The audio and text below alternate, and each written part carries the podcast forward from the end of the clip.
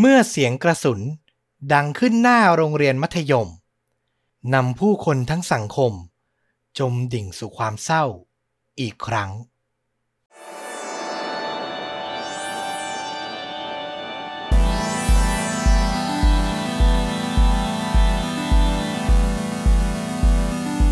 สวัสดีครับ สวัสดีครับ คาดจริงยิ่งกว่าหนังพอดแคสต์จากช่องชนดูดะอยู่กับต้อมครับ แล้วก็ฟลุกครับ กับหนึ่งเรื่องราวฆาตกรรม พร้อมการแนะนำภาพยนตร์ที่มีเนื้อหาใกล้เคียงกับเรื่องจริง ที่เรากำลังจะถ่ายทอด วันนี้ต้องเตือนตัวโตๆก่อนเลยว่า เนื้อหาที่จะนำมาถ่ายทอดนั้น อาจจะไม่ได้มีขั้นตอนความโหดร้ายทารุณ แต่ผมว่ามันจะค่อนข้างกระทบกระเทือนจิตใจพอสมควร ผมให้ไว้ประมาณ 4 เต็ม 5 เลยก็แล้วกัน โอ้โห อันนี้พอจะใบได้ไหมว่ามันทริกเกอร์ด้านไหน คือมันเป็นสถานการณ์เลวร้ายที่เกิดขึ้นกับเยาวชนอีกแล้วครับอื้อหือแล้วก็น่าจะใกล้เคียงกับเรื่องราวร้ายๆที่เพิ่งเกิดขึ้นในสังคมบ้านเราด้วย เพราะฉะนั้นผมก็เลยอยากจะเตือนเลยถ้าใครไม่ไหวข้ามไปก่อนได้นะครับ เดี๋ยววันที่มีสติมีความพร้อม กลับมาฟังเพื่อจะได้ตกตะกอนข้อคิดบางอย่าง ก็ยังไม่สายเนาะแต่ถ้าใครไหวก็ลองรับฟังแล้วก็วิเคราะห์ พูดคุยวิจารณ์คอมเมนต์กันมาได้หลังฟังจบ เพื่อตกตะกอนอะไรบางอย่างที่จะเป็นข้อคิดได้นะครับผม เอาละมา ผมพาฟลุกกับคุณผู้ฟังย้อนกลับไปครับ ในช่วงเวลาหลัง 15 นาฬิกาของวันศุกร์ที่ 2 กันยายน ปี 2016 มีเด็กหญิงวัย 13 ปี 2 คนครับ ชื่อว่าลอเรนลันดาวาโซและมาเคลล่าสมิธ กำลังเดินเท้ากลับบ้านจากโรงเรียนของพวกเธอเนี่ยตามปกติ ในขณะที่พวกเธอเดินผ่านตรอกในเมืองวิชิตาฟอลส์รัฐเท็กซัส บ้านเกิดของพวกเธอนั้น จู่ๆก็มีรถยนต์คันหนึ่ง เลี้ยวมาขวางทาง จอดอยู่ตรงหน้าของพวกเธอเลยอืมแล้วชายหนุ่มวัยรุ่นคนหนึ่งก็เปิดประตูออกมาจากฝั่งคนขับ เขามองเธอทั้งคู่ตั้งแต่หัวจรดเท้าเราเด็กหญิงคิดว่า ชายคนนี้น่าจะเป็นคนแปลกๆ ที่พยายามเล่นตลกอะไรบางอย่างกับเธอทั้งคู่ ลอเรนกับมาเคล่าก็เลยไม่สนใจ เดินผ่านเขาไป แต่ภายในเวลาไม่กี่วินาทีหลังจากนั้น เหตุการณ์สุดช็อกที่ไม่มีใครคาดคิดก็เกิดขึ้น คนขับรถหนุ่มพฤติกรรมแปลก เปิดประตู แล้วก็หยิบปืนไรเฟิลออกมาจากรถ SUV ของเขาอื้อหือก่อนจะตัดสินใจเริ่มลั่นไก ภายหลังการสืบสวนทำให้ทราบว่า เขายิงปืนไปทั้งหมดมากถึง 16 นัด โดยนัดแรกเขาเล็งไปที่มาเคลล่ากระสุนเข้ากลางหน้าอกเธอ แต่เธอเนี่ยยังพอรู้ตัวและตั้งสติได้ ก็พยายามกัดฟัน วิ่งหนีออกจากบริเวณจุดเกิดเหตุ แม้จะอยู่ในสภาพที่ทุลักทุเลมาก แต่สำหรับเด็กหญิงอีกคนอย่างรอเรนเหตุการณ์กลับตรงกันข้าม คนร้ายใช้กระสุนอีก 15 นัด มุ่งจู่โจมมาที่เธอ ต้องบอกว่าเป็นการยิงใส่จนปืนของเขาเนี่ย หมดแม็ก ใช้คำนั้นเลยครับ เลวร้ายมากๆ จากนั้นผู้ก่อเหตุก็ได้กลับขึ้นไปบนรถ แล้วก็หลบหนีออกไป ท่ามกลางพยานหลายสิบคน ซึ่งส่วนใหญ่เป็นนักเรียนที่กำลังเดินทางกลับบ้านจากโรงเรียนมัธยมแมกนิวซึ่งอยู่ใกล้ที่เกิดเหตุนั่นเอง ต่อมาในขณะที่รถพยาบาลเร่งไปยังที่เกิดเหตุ ข่าวลือเรื่องการยิงที่หน้าโรงเรียนมัธยม ก็แพร่สะพัดไปทั่วเมืองอย่างรวดเร็ว เบียงก้ารันดาวาโซ ได้รับโทรศัพท์จากเพื่อน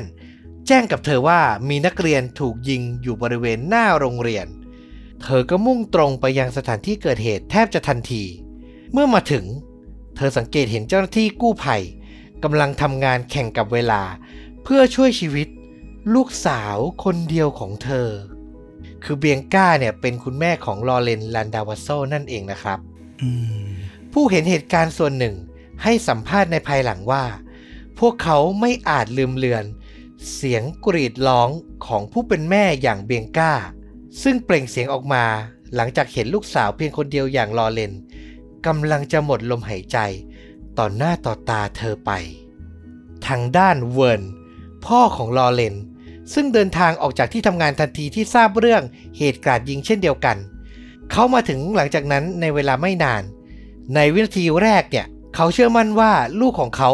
ไม่น่าจะเกี่ยวข้องกับเหตุการณ์นี้ และน่าจะปลอดภัย แต่เมื่อมาถึงและพบภรรยากำลังร้องไห้ใจสลาย เขาก็รู้ได้ทันทีว่าตัวเองคิดผิด ที่โรงพยาบาล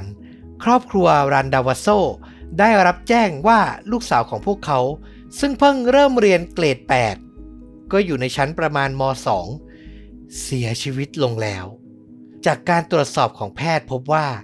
เธอได้รับบาดเจ็บจากกระสุนปืนไรเฟิลจำนวนถึง 15 นัดอย่างที่ผมเล่าไป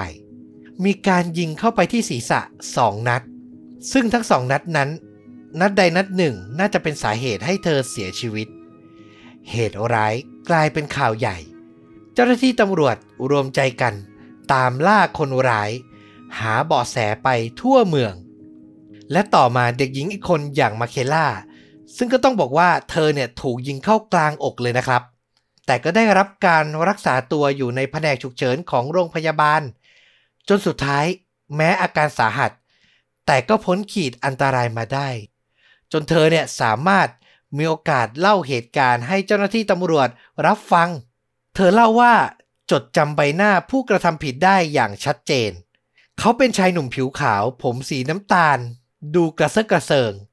มีจมูกโด่งและมีสิวกระจายไปทั่วแก้ม และนอกจากนี้ยังมีผู้เห็นเหตุการณ์ โทรศัพท์เข้ามาบอกรายละเอียดเจ้าหน้าที่เพิ่มเติมอีกว่า ผู้ต้องสงสัยน่าจะขับรถ SUV สีทอง ข้อมูลทั้งหมดนี้จากทั้งมาเคล่าและผู้เห็นเหตุการณ์ ช่วยให้ตำรวจสร้างภาพสเก็ต รวมถึงรวบรวมรายละเอียด เผยแพร่ออกสู่สื่อมวลชนสำนักข่าวท้องถิ่นได้อย่างรวดเร็ว และนั่นทำให้ไม่ถึง 48 ชั่วโมงหลังเกิดเหตุการณ์ขึ้น เจ้าหน้าที่ก็ได้รับแจ้งจากพลเมืองคนหนึ่ง ซึ่งอ้างว่าเธอ เห็นเพื่อนบ้าน ซึ่งเป็นเด็กหนุ่มอายุ 20 ปีมีชื่อว่าโคดี้ลอตทำอะไรแปลกๆพลเมืองคนนั้นบอกว่าเธอเห็นเขาถือปืนไรเฟิล เข้าไปในอพาร์ตเมนต์ของผู้เป็นแม่ ในวันที่เกิดเหตุกราดยิง และที่สำคัญอพาร์ตเมนต์แห่งนั้น อยู่ไม่ไกลจากบริเวณตรอกที่เกิดเหตุร้ายอีกด้วย ในขณะที่เจ้าหน้าที่ได้รับทราบข้อมูลนี้ ก็มีสามีภรรยาคู่หนึ่ง แจ้งเข้ามาพอดิบพอดีในช่วงเวลาใกล้เคียงกันเลยว่า พวกเขาเห็นชายหนุ่มคนหนึ่ง อยู่ในรถ SUV สีทองกำลังจอดอยู่ใกล้ ๆ จุดเกิดเหตุ ซึ่งในตอนนั้นเนี่ยผ่านไปสองวัน มันกลายเป็นจุดไว้อาลัยชั่วคราว ที่เหล่าชาวเมืองก็ไปวางดอกไม้ รวมถึงไปยืนไว้อาลัยให้กับผู้เสียชีวิต เจ้าหน้าที่รู้ดังนั้นก็ได้เดินทางไป ด้วยความหวังว่าจะสามารถจับกลุ่มผู้ต้องสงสัยได้ ขณะที่เหล่าเจ้าหน้าที่ขับรถเข้าไปใกล้พื้นที่ดังกล่าว หน่วยลาดตระเวนก็สังเกตเห็นรถ SUV สีทองคันหนึ่ง จอดซุ่มอยู่ แต่ต่อมาไม่นานคนขับดูเหมือนจะรู้ตัว แล้วก็รีบขับรถมุ่งหน้าหนีไปในทิศทางตรงกันข้าม กับเจ้าหน้าที่ตำรวจไล่ตามไปจนทัน พวกเขาให้สัญญาณให้คนขับนั้นทำการจอดรถเพื่อตรวจขนต่อมาเจ้าหน้าที่ก็พบว่าในรถคันนั้น ถูกทำความสะอาดไปในเวลาก่อนหน้านั้นไม่นาน ทำให้ไม่เจอร่องรอยที่น่าสงสัยมากนัก ชายหนุ่มหลังพวงมาลัย เอ่ยปากบอกว่าเขาชื่อโคดี้ลอตเป็นชื่อเดียวกับที่พยานผู้เห็นเหตุการณ์ในอพาร์ตเมนต์บอกเลยครับ สีหน้าของโคดี้ดูไม่มีความกังวล เหมือนจะรู้ว่าในรถนั้น ไม่มีหลักฐานใดจะเอาผิดเขาได้ แต่สุดท้ายโชคดีที่เจ้าหน้าที่ไปตรวจเจอสนับมือที่ทำมาจากทองเหลืองคู่หนึ่ง ซึ่งต้องบอกว่าเป็นอาวุธที่ผิดกฎหมายในรัฐเท็กซัสในเวลานั้น ส่วนตัวของผมผมรู้สึกว่ามันเป็นอะไรที่สะท้อนใจเหมือนกัน คือเล่ามาหลายเคสน่าจะพอรู้เนอะว่า อาวุธปืนเนี่ย ถ้าได้รับการครอบครองอย่างถูกต้อง มันไม่ผิดกฎหมายในรัฐเท็กซัส เป็นรัฐหนึ่งที่ขึ้นชื่อว่ามีการซื้อขายปืนกันปริมาณมาก แต่ทว่าสนับมือคู่นี้ กลับผิดกฎหมายครับ และเป็นจุดหนึ่งที่ทำให้เจ้าหน้าที่ ตั้งข้อหากับโคดี้ว่าพกพาอาวุธอันตราย ซึ่งมีโทษปรับหนักและอาจถูกจำคุกได้ มันทำให้เจ้าหน้าที่อะมีข้ออ้างในการควบคุมตัวเขา เพื่อเข้าสู่กระบวนการสอบสวน ตอนแรกเขาอ้างว่าไม่รู้เรื่องและไม่มีส่วนเกี่ยวข้องกับเหตุการณ์น่าเศร้า ที่เกิดขึ้นหน้าโรงเรียนมัธยมแมกนิวเลย แต่หลังจากผ่านไป ประมาณหนึ่งชั่วโมง เจ้าหน้าที่ที่ใช้จิตวิทยาในการพูดคุย ก็ทำให้เขาเริ่มไว้วางใจ และเริ่มเอ่ยปากถึงสิ่งที่เขากระทำลงไปในที่สุด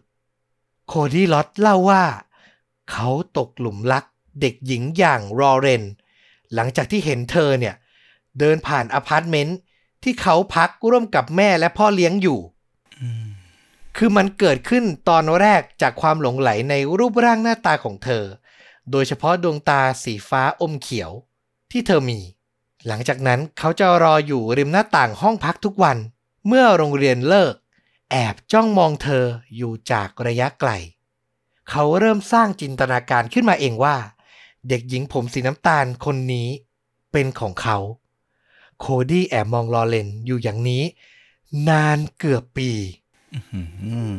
นานมากๆ ไม่มีการติดต่อ ไม่มีการเข้าไปทำความรู้จัก ต้องย้อนกลับไป บอกก่อนว่าแม้ก่อนหน้านี้โคดี้จะเคยมีความสัมพันธ์กับผู้หญิงคนอื่นๆ ที่จริงจัง แต่ก็ไม่มีใครอยู่กับเขาได้นานนัก ในช่วงเวลาต่อมาหลังจากการถูกควบคุมตัวเนี้ยเขาเคยสารภาพกับจิตแพทย์ที่ได้แต่งตั้งจากศาลว่าเขามีความเกลียดชังต่อผู้หญิง เขาเก็บกดความเกลียดชังทั้งหมดเนี้ยเอาไว้ในใจ เมื่อเจ้าหน้าที่สืบสวนพูดคุยกับอดีตแฟนสาวคนหนึ่งของโคดี้ลอตเธอก็ให้การว่าเขาเป็นคนที่น่ากลัว เขาเคยโมโห และพยายามรัดคอเธอด้วยเข็มขัดนิรภัยในรถ ต่อมาหลังจากที่เธอยุติความสัมพันธ์กับเขาไป โคดี้ลอตเคยก่อเหตุลักพาตัว และทรมานตัวเธอ รวมถึงลูกชายคนเล็กของเธอ ซึ่งเป็นลูกติดนะ ไม่ได้เป็นลูกที่เกิดจากโคดี้ แต่ด้วยความหวาดกลัวว่าเขาจะกลับมาล้างแค้น เธอจึงไม่ได้รายงานเหตุการณ์ดังกล่าวให้ตำรวจทราบ หญิงคนนี้เนี่ย ซึ่งอยู่ในวัย 20 ใกล้เคียงกับโคดี้ พอทราบข่าวคดีที่เกิดขึ้นกับลอเรนเป็นข่าวดัง เธอถึงรู้สึกว่าตัวเองปลอดภัยพอ ที่จะมาให้ข้อมูลทั้งหมดกับเจ้าหน้าที่ตำรวจ ก็ทำให้ได้รู้ว่าเขาเคยก่อเหตุในลักษณะนี้กับผู้หญิงคนอื่นมาแล้ว และต่อมาหลังจากมีความรักที่ไม่สมหวังหลายครั้ง ด้วยความโดดเดี่ยวและอิจฉาคนรอบข้างที่มีความสัมพันธ์ที่ดีๆ โคดี้จึงได้ถอยตัวเอง กลับไปสู่โลกแห่งจินตนาการ มันเป็นโลกที่ลอเรนซึ่งดูสมบูรณ์แบบในทุกด้าน ได้ทุ่มเทความรักให้กับเขา และเธอ รักเขามีเพียงเขาเท่านั้น แต่ความสัมพันธ์ความรักที่ว่า มันกลับกลายเป็นความเกลียดชังในบ่ายวันหนึ่ง ซึ่งโคดี้แอบมองจากอพาร์ตเมนต์และเห็นลอเรน เดินจูงมือกับเด็กชายวัยใกล้เคียงกับเธออืมแม้จะอยู่ในโลกแห่งจินตนาการอยู่ในโลกเพียงลำพังนะ แต่เขาก็มองว่าลอเรนทรยศเขา และเธอจะต้องชดใช้ โคดี้ตัดสินใจนำปืนไรเฟิลของพ่อเลี้ยงออกมาจากตู้เก็บปืนในวันเกิดเหตุ เขาพูดย้ำกับเจ้าหน้าที่ในระหว่างการสอบสวนว่า เป็นเพราะกระสุนหมดก่อนนั่นแหละนะ ไม่อย่างนั้นเด็กหญิงอีกคนเพื่อนของลอเรนอย่างมาเคล่า ไม่มีทางรอดมาระบุตัวตนเขาได้ เขาให้ปากคำอ้างต่อในอีกมุมว่า ถ้ามองดูดีๆ เขาก็เป็นวีรบุรุษนะ กับการกระทำทั้งหมดนี้ คือเขาช่วยลอเรนให้พ้นจากอันตรายที่เธอจะต้องเผชิญในภายหลัง คือฆ่าเธอซะตั้งแต่อายุยังน้อย เธอจะได้ไม่ไปเจอเหล่านักล่าและนักล่วงละเมิดคนอื่นๆ พูดง่ายๆ คือการปลิดชีวิตเธอ ช่วยให้เธอหลุดพ้นจากความชั่วร้ายที่รออยู่ โอ้โห เป็นความคิดของโคดี้ลอตที่ก็สะท้อนให้เห็นอีกมุมหนึ่งว่า เขามีความผิดปกติทางจิตเนาะอืมเขายังกล่าวต่อไปกับเจ้าหน้าที่ตำรวจอีกว่า เขาตัดสินใจหนีออกจากที่เกิดเหตุ เมื่อรู้ตัวว่ามีพยานเห็นเหตุการณ์ และเริ่มมีเสียงกรีดร้อง มีความหวาดกลัวอบอวนอยู่ในบริเวณนั้น เขานำอาวุธไรเฟิลไปทิ้งไว้ในสนามหญ้าแห่งหนึ่ง รอจนถึงช่วงเย็น จนแน่ใจแล้วว่าทุกอย่างปลอดโปร่ง ไม่มีใครสงสัยไม่มีใครติดตามตัวเขา เขาจึงย้อนกลับไป ไปหยิบปืนมาเก็บไว้ที่ห้องของพ่อเลี้ยงตามเดิม เนื่องจากเขาไม่รู้จักและไม่เคยพบเหยื่อมาก่อน เขาจึงค่อนข้างมั่นใจว่าตัวเอง น่าจะรอดพ้นจากการถูกเจ้าหน้าที่จับกลุ่มแล้ว วงเล็บเอาไว้ว่า เขาไม่ได้คิดในอีกแง่เลยว่าตัวเองก่อเหตุ มีพยานรู้เห็น ตกใจขนาดนั้น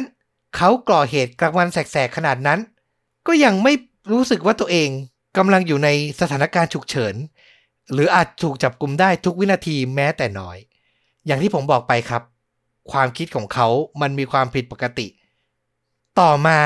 หลังจากเจ้าหน้าที่รวมถึงสื่อมวลชนค้นหาข้อมูลเพิ่มเติมก็ทำให้ได้รู้ว่า ก่อนเกิดเหตุเนี่ย โคดี้ถูกวินิจฉัยว่ามีอาการไบโพล่าเป็นโรคอารมณ์สองขั้ว นอกจากนี้เขายังเล่าเสริมให้เจ้าหน้าที่ฟังเองว่า มีผู้สมรู้ร่วมคิดคนหนึ่ง คอยให้กำลังใจเขาในทุกย่างก้าว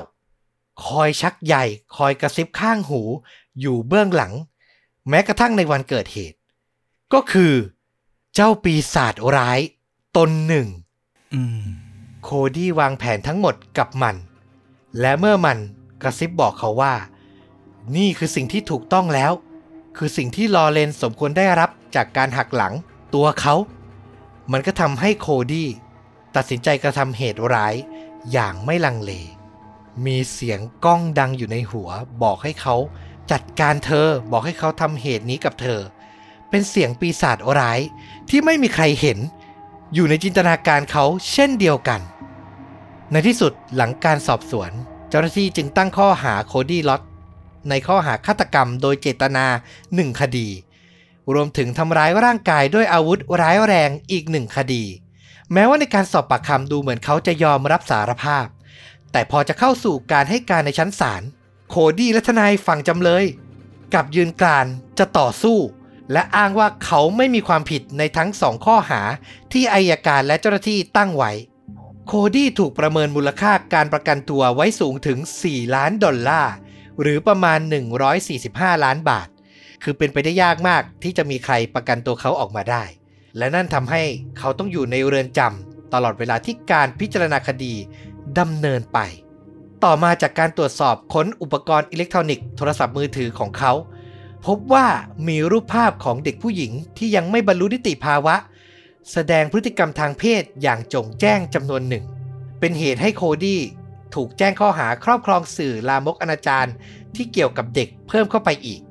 คือถึงจุดนี้ในมุมหนึ่งที่ผมเล่าไป ก็รู้สึกได้ว่าโคดี้ล็อตอาจจะอยากหลบหนีการจับกลุ่มอยู่บ้าง ไม่อยากให้ใครจับเขาได้อยู่บ้าง ใช่ไหม อืม แต่ในบางมุมหลังการสืบสวนดำเนินไป เจ้าหน้าที่กลับพบว่าเขามีบุคลิกหลงตัวเอง หลงใหลในสิ่งเลวร้ายที่กระทำเขาจะคอยติดตามเกี่ยวกับคดีนี้อย่างใกล้ชิด และในตอนแรกเมื่อสื่อมวลชนวิเคราะห์ว่าเหตุการณ์กราดยิงเนี่ยน่าจะเป็นการกระทำรุนแรงแบบสุ่ม เพราะเด็กผู้หญิงอะไม่น่าจะไปทำให้ใครมาล้างแค้นมาก่อเหตุร้ายได้ และพอโคดี้ได้รับทราบข่าว เขาก็เหมือนพยายามอยากให้ทุกคน รู้เรื่องนี้ คือมุมหนึ่งเขาอยากให้รู้ว่าเนี่ยคือสิ่งที่เขาทำก็เลยไปปรากฏตัว ไปแอบจอดรถซุ่มดูในบริเวณที่เป็นจุดไว้อาลัยแล้วก็ทำให้ถูกจับได้ในเวลาต่อมา ต้องบอกว่าการกระทำของเขาเนี่ย มันไม่ใช่คิดจะก่อเหตุก็ไปคว้าปืนมาเลยนะ แต่มันมีอาการทางจิตก่อน แล้วก็มีการคิดวางแผนล่วงหน้า นานนับสัปดาห์ ซึ่งผมอยากจะเน้นย้ำ ไอ้ปีศาจในหัวที่สุดท้ายแล้วทำให้ปีศาจตัวจริงมาก่อเหตุเนี่ย มันไม่ได้ถือกำเนิดขึ้นมาเองนะ แต่มันคือการสะสมมา ย้อนไปตั้งแต่วัยเด็กก็ว่าได้ จากข้อมูลในบทความที่ผมไปอ่านเนี่ย มีคนรู้จักให้ข้อมูล บอกว่าโคดี้ล็อตเป็นคนที่มีนิสัยเอาแต่ใจ ถูกเลี้ยงดูด้วยความตามใจมาตั้งแต่เกิด เขาเนี่ยเชื่อว่าโลกและทุกคนควรจะทำตามเขาตลอด นอกจากนี้โคดี้ยังมีประวัติการใช้ยาเสพติด และเข้าสังคมส่วนใหญ่ไม่ค่อยได้ คือเขาพอทำงานทั่วไปได้ แต่ก็มีพฤติกรรม รุนแรง และการพูดจาบางอย่างที่ทำให้เพื่อนร่วมงาน เพื่อนร่วมสังคม ไม่ค่อยเข้าใจ และทำให้เขารู้สึกแปลกแยกอยู่เสมอ คือทั้งหมดทั้งมวลที่ผมอยากจะสื่อ ไม่ได้อยากจะบอกว่าเขาเป็นคนไม่ดีมาตั้งแต่เกิดหรอก แต่อยากจะให้เห็นว่าก่อนจะเกิดเหตุร้ายอะ มันมีจุดที่คนในครอบครัวคนในสังคมน่าจะเห็น น่าจะตักเตือน น่าจะนำตัวเขาไปรักษา ได้ก่อนหน้านั้น มันนานมากๆแล้วอืมต่อมาการพิจารณาคดีของล็อตครับ เดิมเนี่ยกำหนดไว้ในเดือนมีนาคมปี 2018 แต่ถูกเลื่อนออกไปเมื่อทนายฝ่ายจำเลยโต้แย้งได้สำเร็จ คือศาลอนุมัติบอกว่าเขาอะมีความผิดปกติทางจิตไม่สามารถเข้าพิจารณาคดีได้หรอก ต้องรอไปถึง 6 เดือนเต็มๆ ให้เขาเข้ารับการรักษาอย่างเข้มข้น ที่สถานพยาบาลทางจิตเวชจนในที่สุดศาลก็อนุมัติ ให้เริ่มพิจารณาคดีได้ ทางฝั่งอายการก็ชี้ให้ลูกขุนเห็นว่า เขาไม่ใช่ผู้มีปัญหาทางจิต แต่เป็นฆาตกรจอมวางแผนที่สะกดรอยตามเหยื่อวัยรุ่นของเขามาเกือบหนึ่งปี นอกจากนี้เน้นย้ำให้ลูกขุนเห็นอีกว่า ถ้ากระสุนไม่หมด เหยื่อจะไม่ใช่เพียงคนเดียว แต่จะเป็นสองคน มีมาเคล่า เพื่อนของลอเรนอีกด้วยนะแต่ในทางทีมแก้ต่าง ทนายฝั่งจำเลยของโคดี้ล็อตก็พยายามชี้ให้เห็นว่าลูกความของเขาต้องทุกข์ทรมานจากอาการป่วยทางจิตหลายอย่าง เขาไม่สามารถแยกแยะสิ่งถูกผิดในสมองของตัวเองได้ มันมีแรงกระตุ้น มีเสียงกระซิบจากปีศาจที่เขาอ้างถึงเนี่ย ที่อยู่เหนือการควบคุมของตัวเขาเอง คอยบอกให้ตัวเขาเองเนี่ยก่อเหตุ และทำสิ่งที่ไม่คาดคิดขึ้น หลังจากฟังความคิดเห็นของทั้งสองฝ่าย ในวันที่ 19 กันยายนปี 2018 คณะลูกขุนใช้เวลาพิจารณา 40 นาที ก่อนจะตัดสินให้โคดี้ล็อต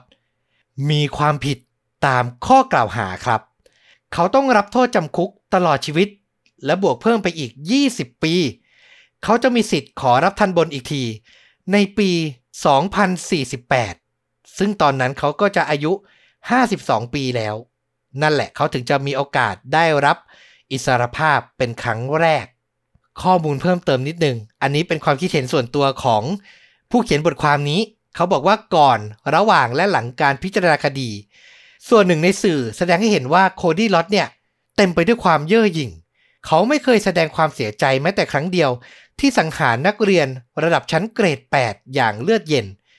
ไม่มีการเอ่ยปากขอโทษ ไม่มีการกระทำใด ๆ ที่ทำให้รู้ว่าเขาเนี่ยเสียใจ อันนี้ผมว่าก็เป็นความคิดเห็น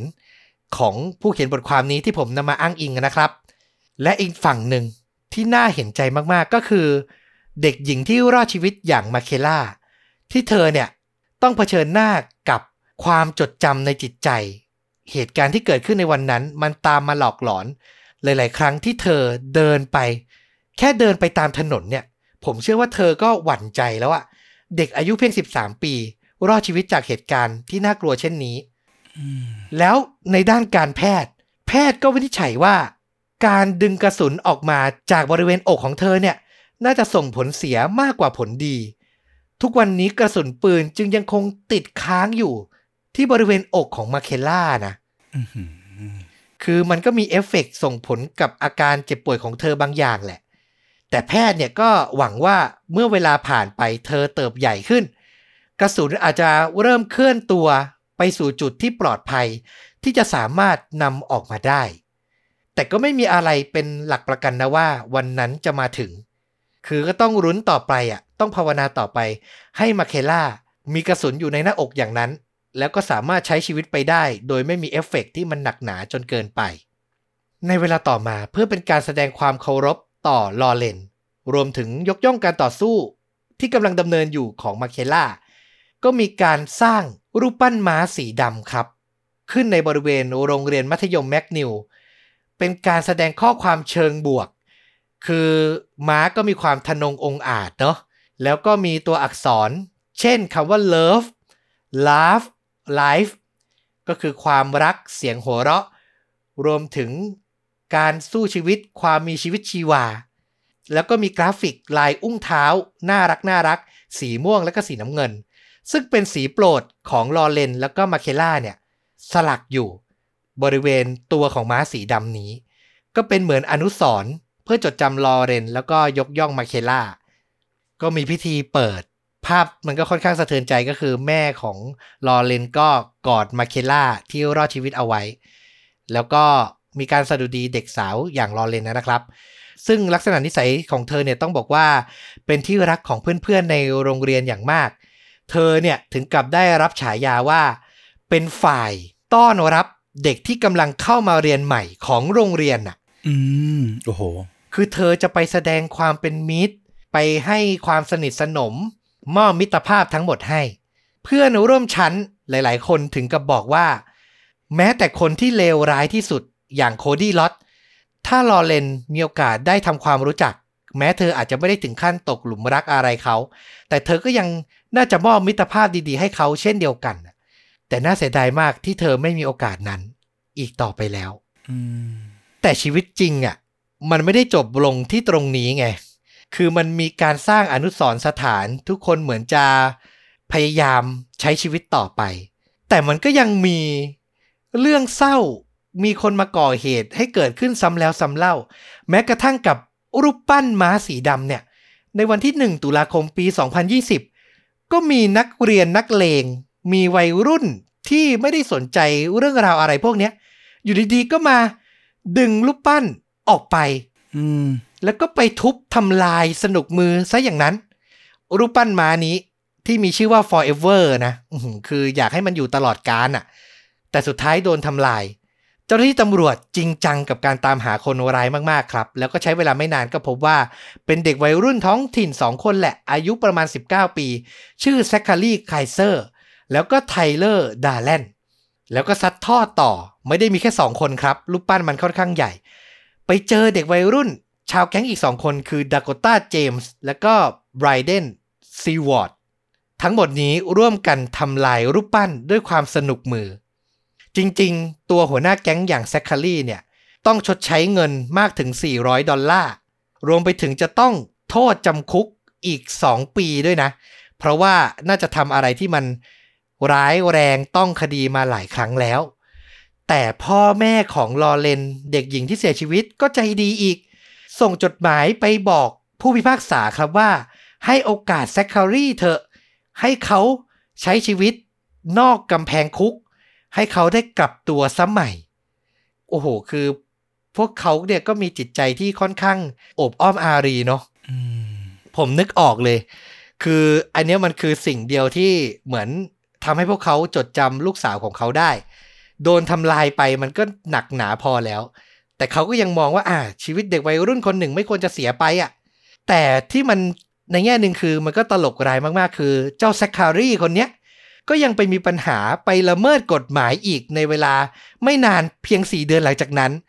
นั่นทำให้สุดท้ายผู้พิพากษาก็ตัดสินใจจำคุกเขาโทษ 2 ปีเนี้ยไม่รอลงอาญาไม่ให้อยู่นอกคุกและ เข้าคุกไปซะเถอะในที่สุดแซคคารีก็ทำตัวเองนะครับ โทษใครไม่ได้ อันนี้ก็เหนื่อยใจนิดนึง ก็เป็นเกรดที่ผมอยากจะเล่าให้ฟังว่า ชีวิตจริงมันขมขื่นน่ะ มันไม่ได้จบอย่างมีความหวังเหมือนในภาพยนตร์เสมอไป แต่ต่อมาครับอย่างไรก็ตาม 27 พฤษภาคม 2021 ด้วยความช่วยเหลือจากเพื่อนฝูงและเพื่อนบ้านชาวเมือง พวกเขาก็จัดงานรำลึกครั้งที่สองที่บริเวณหน้าโรงเรียน และก็ตั้งรูปปั้นที่มีชื่อว่า forever ม้าสีดำตัวนี้ กลับมาอีกครั้ง และหวังว่าครั้งนี้มันจะอยู่ตรงนั้น forever อย่างแท้จริงนะ แล้วอีกสิ่งหนึ่งที่สำคัญมาก ๆ ก็คือในวันที่ 11 มิถุนายน 2019 ครับ ทางผู้ว่าการรัฐเท็กซัส ได้เซ็นกฎหมาย ผ่านกฎหมายที่ชื่อว่า Rawlins Law คือก่อนหน้านั้นในรัฐเท็กซัส โทษที่รุนแรงที่สุดจะเกิดขึ้นต่อเมื่ออาชญากรทำร้ายก่อเหตุฆ่าเด็กที่อายุต่ำกว่า 10 ขวบ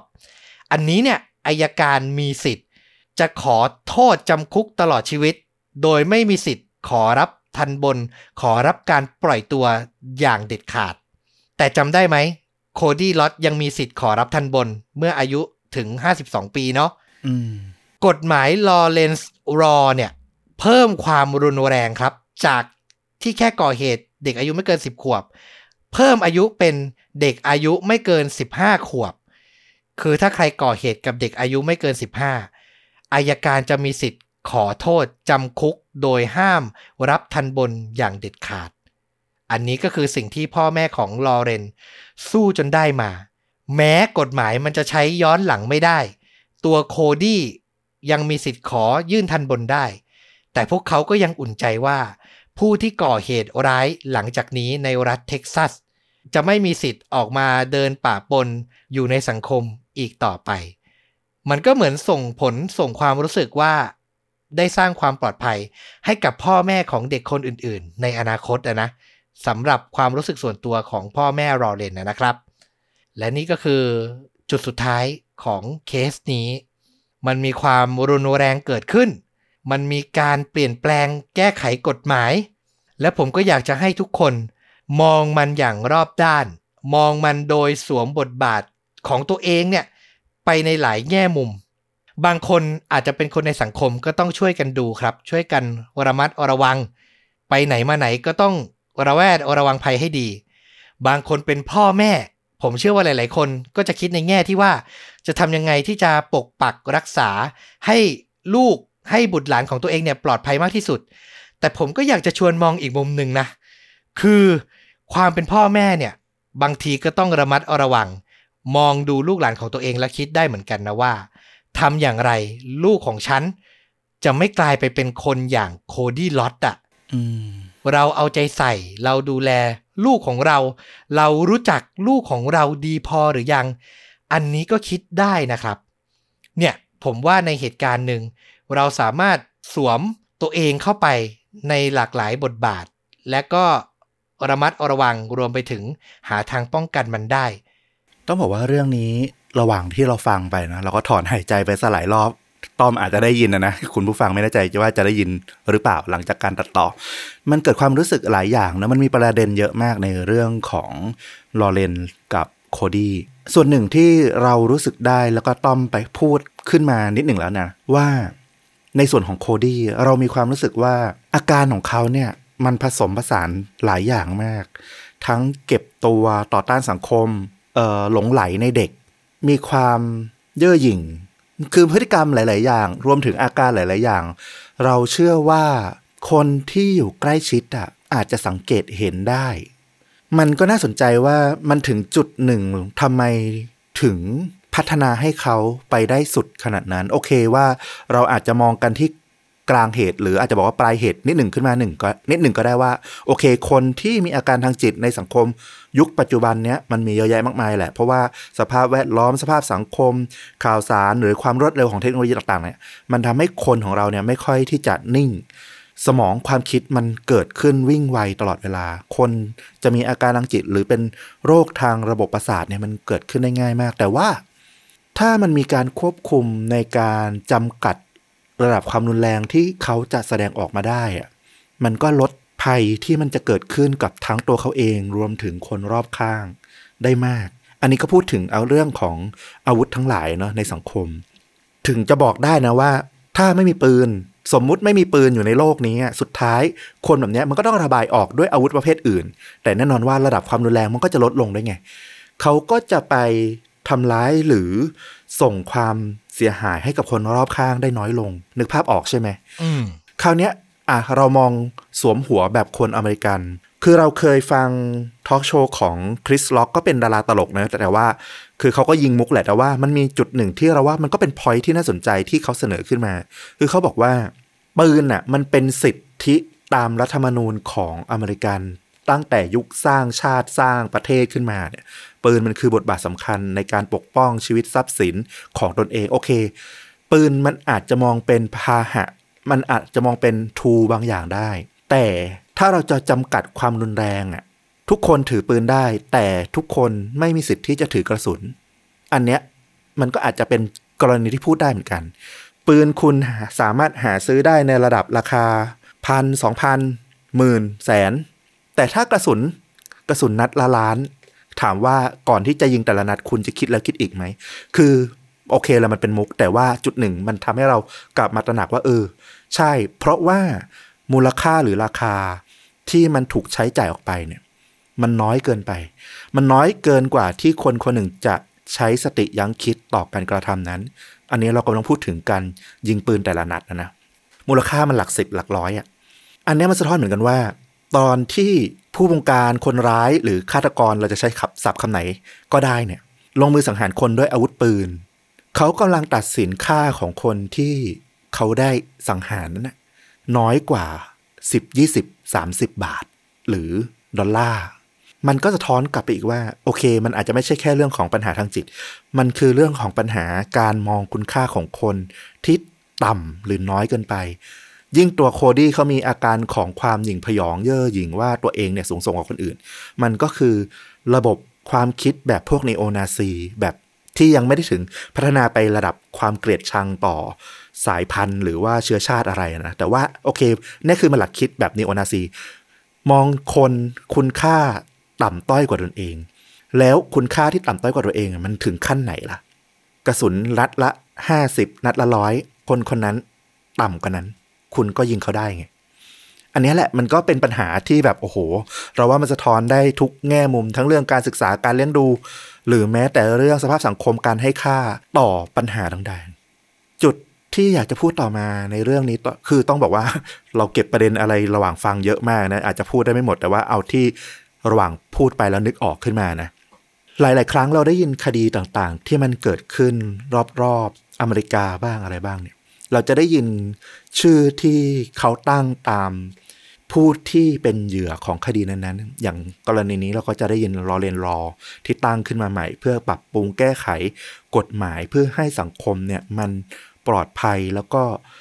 ยังมีการเคารพเชื่อมั่นในหลักการของสังคมร่วมกันได้อยู่ บางทีเราก็คิดเหมือนกันนะว่าทำไมถึงต้องเอาชื่อของเหยื่อมาตั้งเป็นชื่อกฎหมาย มันเป็นการตอกย้ำญาติหรือคนที่เขารักเหยื่อคนนั้น มากขึ้นหรือเปล่า มันก็ไม่ต่างจากมาเคล่าที่มีกระสุนฝังอยู่กลางอก โอเคว่ามันเป็นเรื่องของความปลอดภัย แต่สภาพจิตใจของเธอล่ะ เธอจะระลึกถึงเหตุการณ์วันนั้นอยู่เสมอเพราะจับไปที่หน้าอกเมื่อไหร่เธอก็จะรู้สึกว่ามันมีกระสุนเม็ดนั้นอยู่แต่โอเคเราจะมองแค่ปัจเจกบุคคลหรือว่าคนหนึ่งคนสองคนสามคนมันก็ไม่ได้ เราก็เลยคิดว่าเออจริง ๆ แล้วมันก็มีมุมความคิดหนึ่งที่ต้องใช้ชื่อของเหยื่อ หรืออาจจะเป็น แนวคิดที่ใช้ชื่อของเหยื่อมาตั้งชื่อกฎหมาย เพื่อให้เราลึกถึงไงว่า ครั้งหนึ่งมันเคยเกิดวิธีคิดแบบนี้จนเกิดโศกนาฏกรรมแบบนี้ อย่าได้มีใครได้ทำสิ่งนี้อีก รู้สึกหรือคิดแบบคนร้ายแบบนี้อีก เพราะมันจะเกิดเหยื่อแบบนี้ คนแบบนี้เหตุการณ์แบบนี้เกิดขึ้นยังไงล่ะ ถ้าเราตั้งชื่อเป็นกฎหมายควบคุมอายุ 15 โอเค สุดท้ายถึงวันหนึ่งคนก็จะลืมเรื่องราวที่เป็นจุดกำเนิดไป และความหนักแน่นของเหตุการณ์ ความหนักแน่นของข้อกฎหมายที่มันถูกสร้างขึ้น มันจะเบาบางลง และในที่สุดมันก็จะไม่ศักดิ์สิทธิ์ เออ เราก็คิดว่าในมุมแง่หนึ่ง มันก็คือมีคนกลุ่มหนึ่ง หรือคนบางคนยอมเสียสละตนเอง เพื่อให้สังคมมันพัฒนาขึ้น ก็ต้องชื่นชมครอบครัวแล้วก็ชื่นชมญาติญาติคนรักเพื่อนๆของเหยื่อ ทุกๆ กรณีที่เคยเกิดขึ้นเป็นกฎหมายขึ้นมาว่า สุดท้ายแล้วพวกเขาจิตใจกว้างพอที่จะมองข้ามความรู้สึกเจ็บปวด แล้วเราก็เชื่อว่ามาเคล่าวันหนึ่ง เธอจะต้องเข้มแข็ง เธอต้องได้รับพลังความรักที่ยิ่งใหญ่ ผ่านพ้นเหตุการณ์นี้ไปได้เช่นกัน เมื่อวันหนึ่งกระสุนมันจะต้องออกไปจากอกเธอ หรืออย่างน้อยที่สุดมันก็ต้องออกจากใจของเธอได้ พูดถึงความเมตตาความกรุณาเนี้ยมันก็ไปถึงอีกจุดหนึ่ง คุณแม่ของลอเรน คำพูดที่เขาบอกกับเด็กวัยรุ่นที่มาทำลายรูปปั้นที่มันแสดงถึงความทรงจำของผู้คนที่มีต่อลูกสาวของเธอนะเราว่า เออ มันเป็นสิ่งที่ยิ่งใหญ่นะคือสังคมทุกสังคมแหละมันต้องมีการช่วยกันพัฒนาคนสมาชิกในชุมชนในสังคม ให้มันมีพัฒนาการมากขึ้นศาลทำถูกต้องแล้วที่จะสั่งลงโทษ เด็กวัยรุ่นคนนั้น อาจจะดูรุนแรงเกินกว่าเหตุ เด็กวัยรุ่นเป็นวัยคึกขนอง มีความคิดที่ยังไม่ได้ตกตะกอนดี ชั่ววูบแล้วลงมือไป แต่เราเชื่อว่าศาลควรจะตัดสินให้เหมาะสมแก่สิ่งที่เขากระทำเพื่ออะไรอะ เพื่อให้เขาได้ระลึกไงว่า อ๋อ ไอ้ความคึกขนองของเขาอะมันเป็นเรื่องที่แย่ขนาดไหน แต่สังคมมันก็จะพัฒนาไปได้ด้วยความเมตตาอยู่ดี สิ่งที่คุณแม่ของรอเรนได้ทำโดยการเขียนจดหมายไปขอผู้ผู้พิพากษา เพื่อให้ลดโทษให้กับวัยรุ่นกลุ่มนั้น มันกำลังพูดถึงไงว่า ถึงคุณจะมองคนแต่ละคน คุณค่าไม่เท่ากัน คุณอาจจะเริ่มมีเชื้อความคิดเล็ก ๆ ว่า คุณค่าของคนไม่เท่ากัน คุณถึงไปเหยียดหยาม ผ่านทางรูปปั้น หรืออนุสรณ์สถานระลึกถึงบุคคลนั้นๆ โดยคิดว่าอะไม่ได้ทำกับบุคคล แต่คุณกำลังเหยียดย่ำคนคนนั้น หรือคนที่เขารักคนคนนั้นอยู่ บทลงโทษมันช่วยให้คนคนนั้นเกิดสติว่าเออเนี่ยกำลังเขากำลังทำสิ่งที่มันเลวร้ายอยู่ แต่ความเมตตาของคุณแม่ลอเรนน่ะมันก็ช่วยทำให้วัยรุ่นกลุ่มนั้นน่ะได้โตขึ้น โดยที่ยังมีโอกาสอยู่โอกาสที่คุณได้ตระหนักถึงความผิดแล้ว และคุณได้รู้ด้วยว่า เออ มันยังมีคนที่พร้อมจะให้โอกาสคุณกลับมายืนถ้าคุณจะรู้ตัวและเดิมเนินให้มันถูกต้อง และเรื่องนี้มันก็ดันสอนเข้าไปอีกว่าโอเค คนบางคนมันก็ไม่ควรได้โอกาสซ้ำสองซ้ำสามครั้งเดียวก็อาจจะเกินพอแล้ว ดังนั้นเราเชื่อเลยว่าเออสุดท้ายศาลตัดสินลงโทษตอนที่เขาไปกระทำผิดครั้งต่อไปนั่นน่ะมันเป็นเรื่องที่สมควรที่สุดละ เป็นเรื่องที่ดีที่สุดและก็เป็นสิ่งที่สังคม ทุกสังคมรวมถึงบ้านเราด้วย เออ อาจจะมองเหตุการณ์เรื่องราวของลอเรนโคดี้แล้วก็เด็กชายที่มาทำต่อรูปปั้นอะไรพวกเนี้ย มันเรียนรู้ได้อีกหลายแง่มุมมาก เราเชื่อว่าวันนี้จะเป็นอีกตอนหนึ่งที่คอมเมนต์ในช่อง YouTube ของเราสำหรับตอนนี้เนี่ย จะต้องมีคอมเมนต์ที่น่าสนใจ น่าอ่าน ชวนให้ถกเถียง แล้วก็แสดงความเห็นกันมากมายเลยทีเดียว เราเชื่อนะ เพราะมันมีหลายประเด็นที่ระหว่างฟังเราก็คิดอยู่แต่ว่าพอถึงตอนนี้อาจจะนึกไม่ออกแต่ว่ารออ่านคุณผู้ฟังทุกๆ คนเลย ก็ต้องบอกว่าทุกครั้งที่เกิดเหตุน่าเศร้าแบบนี้ก็ภาวนาว่า ให้มันเกิดน้อยที่สุด หรือไม่เกิดขึ้นอีกเลยทุกครั้งอะแต่สิ่งที่มันเกิดไปแล้ว ถ้ามีโอกาสผมก็อยากจะนี่แหละ มาถกเถียงกันมาพูดคุยกัน มาเล่าให้ฟังเพื่อวัตถุประสงค์ที่ มันอาจจะนำไปสู่อะไรบางอย่างที่เป็นการป้องกัน และเป็นการระมัดระวังตัว กับคนที่ได้มีโอกาสผ่านมารับฟังมากขึ้นนะครับ แต่สุดท้ายจริง ๆ แล้ว ผมตกตะกอนได้อย่างหนึ่ง ซึ่งนำไปสู่ภาพยนตร์ที่อยากจะชวนรับชมในวันนี้ คืออันตรายมันอยู่รอบตัวเราจริง ๆ ครับ สุดท้ายแล้วเราก็ไม่รู้เลยว่าชีวิตของเราจะไปพบเจออะไรที่มันอาจจะนำเราไปสู่ความตายอะเอาพูดกันตรง ๆ ดีกว่า ผมก็เลยขอชวนดูภาพยนตร์เรื่องนี้อีกที ผมคุ้นๆว่าไม่คุ้นก็ผมเคยชวนดูแล้วอืมเป็นหนังที่สั้นที่สุดที่ผมเคยชวนทุกคนดูเลย เพราะว่ามันยาวแค่ 12 นาทีเท่านั้นเองครับ แล้วก็เปิด Netflix ดูได้เดี๋ยวนี้เลย เป็นแอนิเมชันเจ้าของรางวัลออสการ์สาขาภาพยนตร์แอนิเมชันขนาดสั้นยอดเยี่ยมในปี 2020 ครับ ชื่อเรื่องว่า If Anything Happens I Love You ไม่มีไดอะล็อก ไม่มีบทพูด มีเพียงเสียงดนตรีแล้วก็ลายเส้นครับ เป็นเรื่องของพ่อแม่คู่หนึ่งที่สูญเสียลูกสาวไปในเหตุกราดยิง แล้วชื่อเรื่องเนี่ยก็คือ เมสเซจที่ลูกสาวเนี่ยส่งข้อความมาบอก ผู้เป็นพ่อและแม่เป็นข้อความสุดท้าย ถ้าเกิดอะไรขึ้น หนูรักพ่อกับแม่นะ แล้วมันเป็น 12 นาที ที่ผมขอร้องให้ทุกคนไปเปิดดูเดี๋ยวนี้เลยครับ แล้วผมเชื่อว่าคุณจะได้คิดอะไรบางอย่างในชีวิตได้อะว่า ความตายเหตุการณ์น่าเศร้าอย่างเหตุกราดยิงเนี้ยมันจะเกิดขึ้นรอบตัวเราวันไหนก็ไม่รู้อะเพราะฉะนั้นถ้ามีโอกาส บอกรักคนที่เรารัก ใช้เวลากับเขาทำดีกับเขาให้มากที่สุดเถอะ คือสุดท้ายชีวิตคนเรามันแค่นี้เองอะ ผมว่าเป็นแอนิเมชันที่ดีมากๆ แล้วไม่เสียเวลาชีวิตเลย 12 นาทีนี่แป๊บเดียวมากๆ เชิญชวนทุกคนครับ ให้ไปลองรับชมกันนะ If anything happens I love you ครับ เชื่อว่าน่าจะได้ข้อคิดไปไม่มากก็น้อย เอาล่ะ ก็ครบถ้วนนะ ประเด็นหนักนิดนึงเนาะในวันนี้ มีอะไรในใจหลายอย่างแหละที่อยากจะ ส่งผ่านไป ก็ถ้าใครชื่นชอบการทำพอดแคสต์ของช่องชนูดะ ในลักษณะนี้ก็ยังสามารถสนับสนุนเราโดยตรงได้เหมือนเดิมนะครับ ด้วยการกดปุ่ม Super Thanks อยู่ใกล้ๆ ปุ่มกดไลค์กด Subscribe ทาง YouTube หรือจะสมัครสมาชิกช่องสนับสนุนเราเป็นรายเดือนก็ได้เช่นเดียวกัน แล้วกลับมาพบต้อมกับฟุกได้ใหม่ในตอนต่อๆไป วันนี้ลาไปก่อน สวัสดีครับ สวัสดีครับ